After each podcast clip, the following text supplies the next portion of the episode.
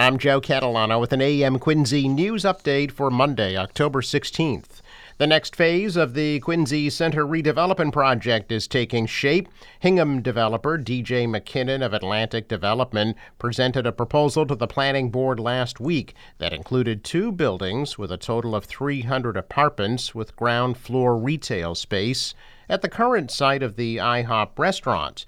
The renderings show an unnamed specialty grocer along with a restaurant and bank on the ground level of the development. There would also be an 800 car, eight story, city owned parking garage next to the new development. The city will either purchase or take by eminent domain the IHOP site and hopes to secure a $75 million grant to build the parking garage. The City Council would have to approve taking the IHOP property by eminent domain and transferring it to Atlantic Development. The Granite Links Golf Course in Quincy is one of the many issues being discussed in this year's race for mayor. During the second of two debates hosted by QATV between Mayor Thomas Koch and challenger at large Councilor Ann Mahoney at Quincy High School last week, Koch and Mahoney debated a proposal to revive a committee to oversee the lease that Quarry Hills Associates has with the city to operate that facility. The issue came to light when the administration proposed a new 99 year lease with Quarry Hills Associates which Quarry Hills has since paused, citing concerns about safety improvements planned for the Ricciuti Drive Willard Street intersection and the current challenging economic times.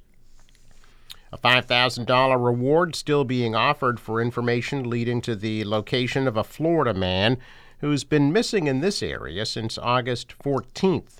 29 year old Kevin Brennan was last seen leaving Beth Israel Deaconess Hospital in Milton. Quincy Police Department says his family in Quincy is offering a $5,000 reward for information leading to his safe return. Brennan is described as a white male, about 5 foot 8, 160 pounds, with brown hair and green eyes. He was last seen wearing a gray t shirt, dark shorts, and dark Asics sneakers. The Turner's Pond area of Milton was searched about two weeks after his disappearance, but nothing was found. Anyone with any information is asked to contact Quincy or Milton police. Governor Maura Healey and Lieutenant Governor Kim Driscoll will hold a news conference this morning to provide an update on the state's emergency family shelter system.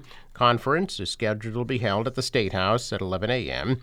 Her news conference comes after Healey declared a state of emergency in Massachusetts over a large influx of migrants entering the state. At the time of the declaration in September, Healey said the shelter system was already nearing 20,000 people.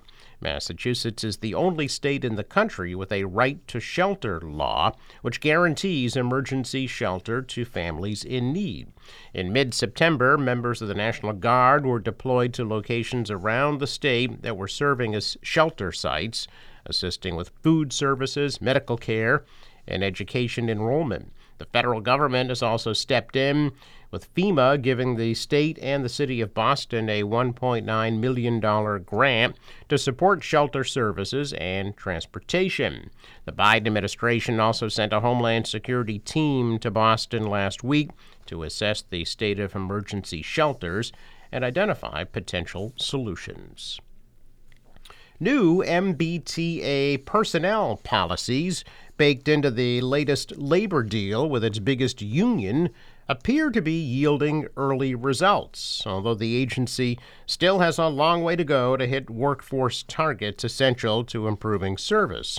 The T has received a flood of applications for bus operator positions in the two months since officials ratified a collective bargaining agreement that increases pay to $30 an hour and about four in five workers eligible for retirement have expressed interest in remaining on board in exchange for a bonus.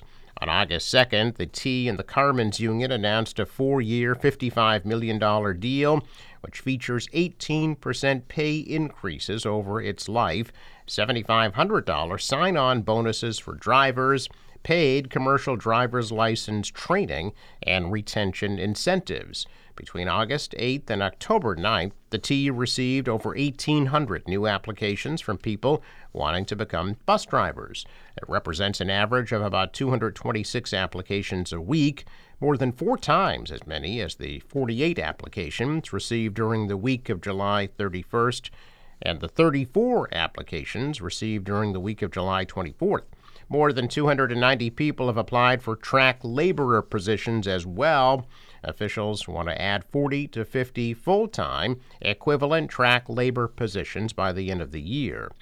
Another focus in the new agreement keeping more veteran employees on board.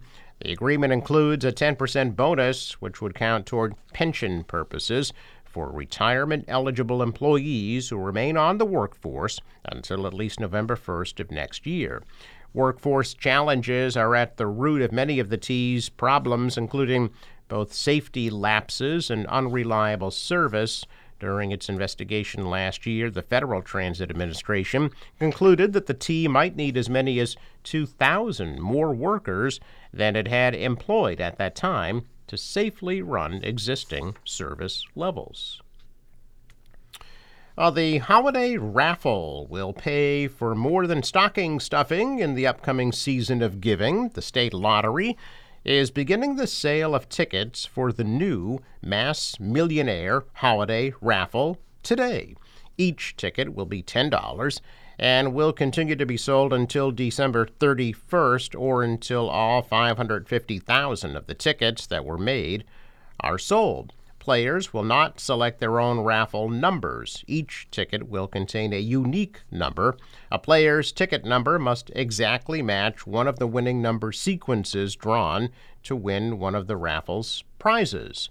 There will be one top $1 million prize, four $250,000 prizes, and six $25,000 prizes, as well as weekly drawings for $20,000 prizes with an instant $100 winner for every 100 tickets.